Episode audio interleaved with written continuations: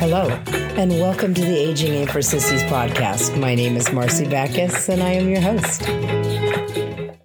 On this week's episode, we are going to talk about being grandparents during the holidays. Rules get put on grandparents, all kinds of things happen, and we're just going to talk about it.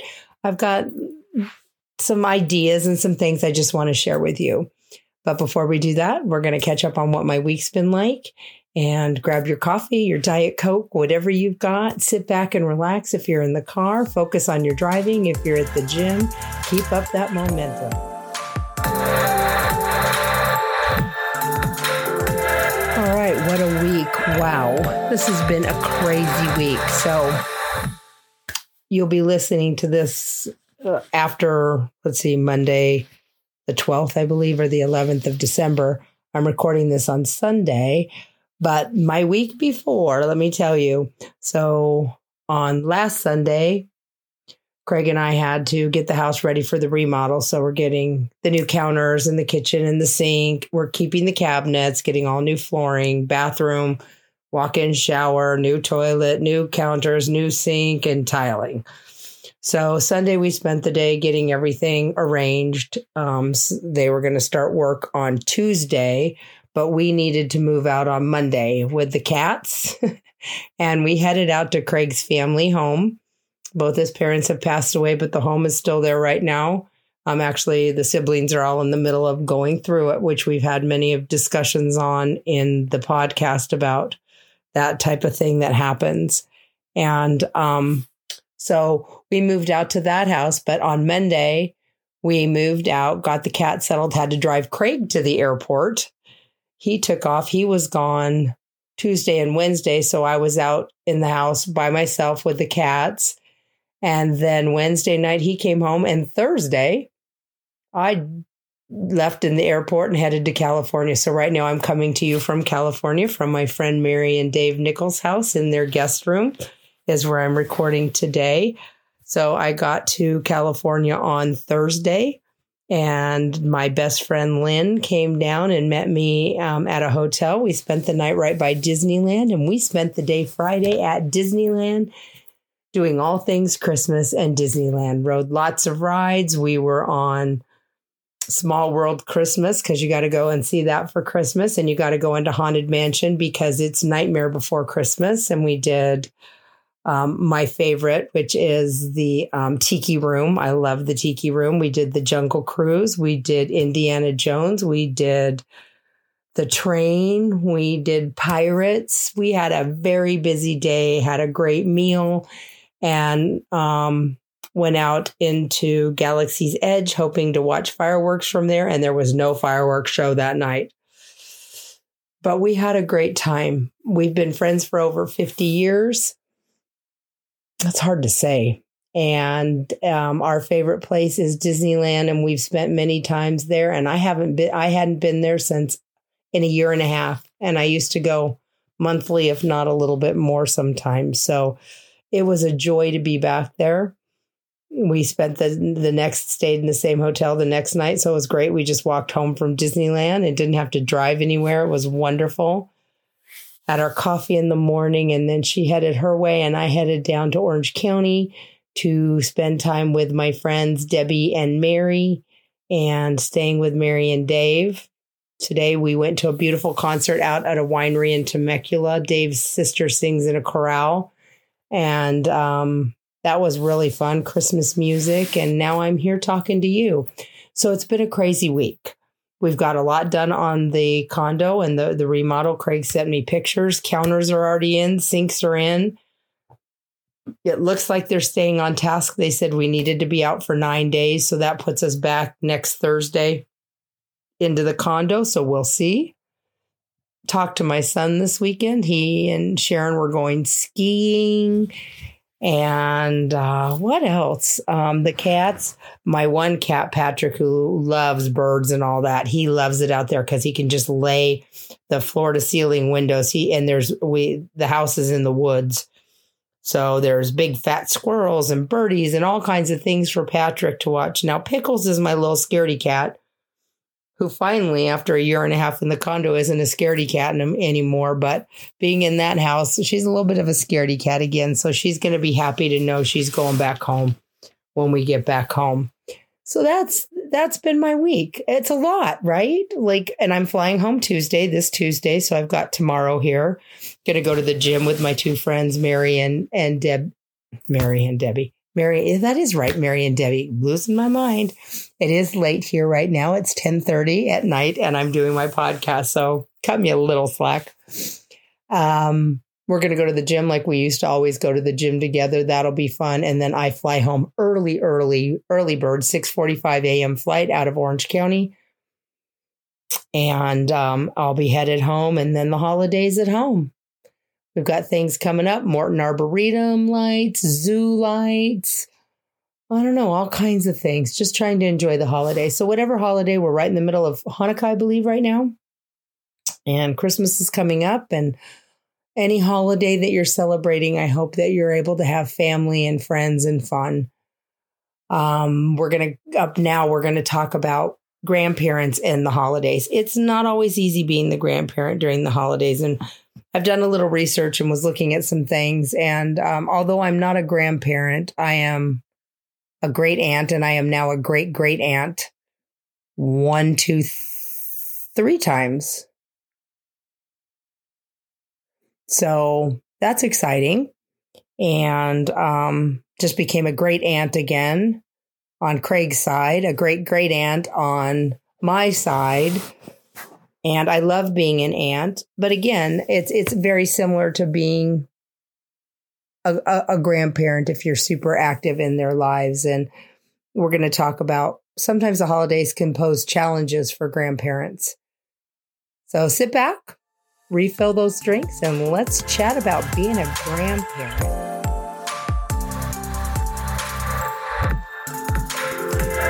So being a grandparent, or being what I call a supporting role in children's lives, it's not always easy. There's always a dance. If the grandchildren come from your daughter and your son-in-law, there's one expectation usually that way. And if it's your son and his wife, your daughter-in-law, there's expectations there. And I do believe it is different. I do believe that if the children are your daughters, you have a more comfort level sometimes than if the children are from your son and his wife. I kind of know why, and I'm sure you do too. And it's just different. But the main thing is the first thing is to remember as you go into the holidays, whatever they are, you want to remember that you are there as a supporting role. And I know that's sometimes not easy, but you are a supporting role, and they may give you rules. They may give you what you can and cannot buy, what you can and cannot do. And yeah, you do need to listen. These are their children. This is their life. They're doing it their way. Just like when you had your kids, you were doing it your way. And I think it's really important to remember they get to set parameters. They get to set the rules. And you really do. Yes, you do need to follow them. You are a supporting role during this time. You are not the main event like you were when your kids were little. So do some things as be flexible. Plans change. Things change. Kids have a school program and then they get sick and they're not in it. And you know, you need to continue to be flexible. Adjust your own expectations. Keep your expectations in check, especially during the holiday season. Use the empathy you've learned over the years to model grace and joy to your grandkids. Don't expect holiday schedules to always go your way. In fact, expect that they won't. Think about how you can support your adult children in developing a healthy nuclear family by honoring their schedules and helping them. You know, it's hard. Life is expensive right now. Life moves fast. Support your children and their children. Don't have high expectations. Honestly, think about when you were in their shoes. Don't be greedy with the time. Focus on the time that you do get. Don't be greedy with that time. There are other grandparents. You're not, you may be the only grandparents. If you are, great. If you're not, don't be greedy. Think about the other grandparents. How do they fit in? How can the four of you possibly work together to make everything work for the family? Don't demand that they're at your house this time. And, you know, ask them what works for them. What's working for the other family? When it comes to gift giving, if they give you parameters for your grandkids, take them, listen to them. I know it's hard, but do it. Think about giving your grandkids experiences rather than gifts, because one of the things you'll probably hear, and you can remember this as a parent yourself, they get so dang much stuff. Sometimes they'll just say, please don't give them anything. Well, how about if I give them an experience? How about if I buy a zoo membership? And we plan the zoo once a month, or a membership to a museum or something like that, or anything. You don't have to be the grandparent. They open the present and they go, oh my gosh, Grandpa, you're the best. You gave me the best gift. Experiences are important. Maybe stick to just books, giving your grandkids books, reading with them. If they're preteens, and if they're younger, find a book that you can read and they can read, and maybe do a Zoom call once a week to talk about the book, like a little book club. Think of creative ways that you can give to your grandchildren without adding to that pile of crap in their room. Honestly, think about it. There's so many things. Get them a pass to the movies and say, okay, once a month you're going to the movies if you're lucky enough to live close. If you're not, the book club idea is great, because you could do a Zoom and you can talk about the book. What do you think? What do you think? The other thing you can do is if you live at a distance, this is something my mom did and I loved it. And so did my kids. My mom, now this was back in the days on a cassette, she would record reading a book on a cassette and she'd talk directly to the kids. You could hear her take a sip of her coffee. She'd talk about if it was snowing outside. And one of the best things about that, when she was recording, my dad was an antique clock collector, and you could hear my dad's clocks going off in the background. Those are incredible memories, and that's a great gift to give to your grandkids. It's very personal, and it's something they're going to always love. So really think about that. Think about when you are giving a gift, especially if you've been given parameters or if you've been told not to get anything at all. Perhaps ask your kids, is it okay if I do an experience, or is it okay if I do this? Ask for permission. You may think that you are the grandparents now and you don't have to ask for permission. Well, I'll tell you, that's the fastest way to alienate a daughter-in-law or a son-in-law and your own kids, because this is their family now. This is how they're doing it. Again, think about other things you can do. Baking treats together, watching holiday movies together, decorating for the holidays. Maybe have your grandkids over, if you're lucky enough to have them close, have them over to your house and decorate your tree, decorate your house. Let mom and dad have a day at home to put the lights on, and you take the grandkids. How about a great Christmas gift? I know you guys want to get the house decorated. It's hard to watch the kids and put the lights up and do all that. How about if I take the kids for the day and they come decorate my house? You know, there's so much that you can do. Holiday crafts, building a gingerbread house. There's nothing better than that. My kids, up until they've all moved out and we've moved on, we did gingerbread house building. And I had all the gook and the stuff, and we decorated cookies. One year we did ugly Christmas sweaters, and it's just fun. It's fun to be together. Again, take your grandkids out and drive them around to look at holiday lights. Their parents are tired. They may not have time for that, but we certainly do. We're retired. We have the time. Take them for a drive to see holiday lights and then stop for hot chocolate at Starbucks. Or a local place, a local coffee place. Teach them how to write holiday cards. You know, holiday cards are becoming a thing of the past, and bring that opportunity and that experience to your grandkids. Remember to try to have no stress grandparenting.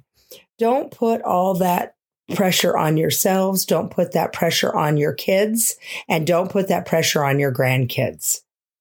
Again, their grandkids have two sets of grandparents, sometimes three, sometimes four. If there's been divorces and things like that, realize that everybody wants those kids' time. So make sure that you're flexible, and then focus on that time you get. Your job as a grandparent or as a great aunt or an uncle is not to discipline, not to make sure they're eating healthy, not to make sure. Your time is to have fun. When I have my nieces and nephews around, I don't care what they eat. It doesn't matter to me. It's not my job. My job is for them to love me, to have fun, to have a good time. And remember, your kids are building their own traditions. And maybe if they don't have any traditions, help them figure out some. Perhaps pass on your spiritual legacy to your grandkids. If there is no spirituality in their home, bring some of yours. If you're a Christian home and you have Advent, explain that. If you're a Jewish family and you have Hanukkah and you have the menorah and all of that, do some explaining. Create your own experiences and traditions with your grandkids. And also, the main thing is never forget to think about what your grandkids want. Don't force things on them, ever. It's just not necessary. Grandparents have a place like no other in their grandkids' lives. Sometimes, though, it makes time for you to figure out your own place during the holidays. And if that own place, maybe the holidays can't take place exactly on the holidays with you. Maybe your kids have so many, or other grandparents are being demanding. Be the flexible one. Say, hey, we can meet a couple days later and we'll celebrate. Don't demand that it has to be on that holiday. There's not always room for everyone on that holiday. And I guarantee you, if you're the flexible grandparent or the flexible aunt or the easygoing one, you're going to be the most important one. So this is a quick little episode. I know it's not as long as normal, but it's almost 11 o'clock at night and I am exhausted. So I hope this talk and this information about being a grandparent or the other relative in the holiday time with the young kids. I've given you some ideas. I've reminded you of your place, and I've reminded you of how special you are in that place. I hold nothing more dear to my heart than me being an aunt, a great aunt, and now a great, great aunt. It is my privilege to be that aunt. And I hope you find it a privilege to be an aunt, an uncle, a grandparent, a sister, a brother, whatever it may be, with the people that you spend the holidays with. So, an early Merry Christmas from me. Remember what I always say, aging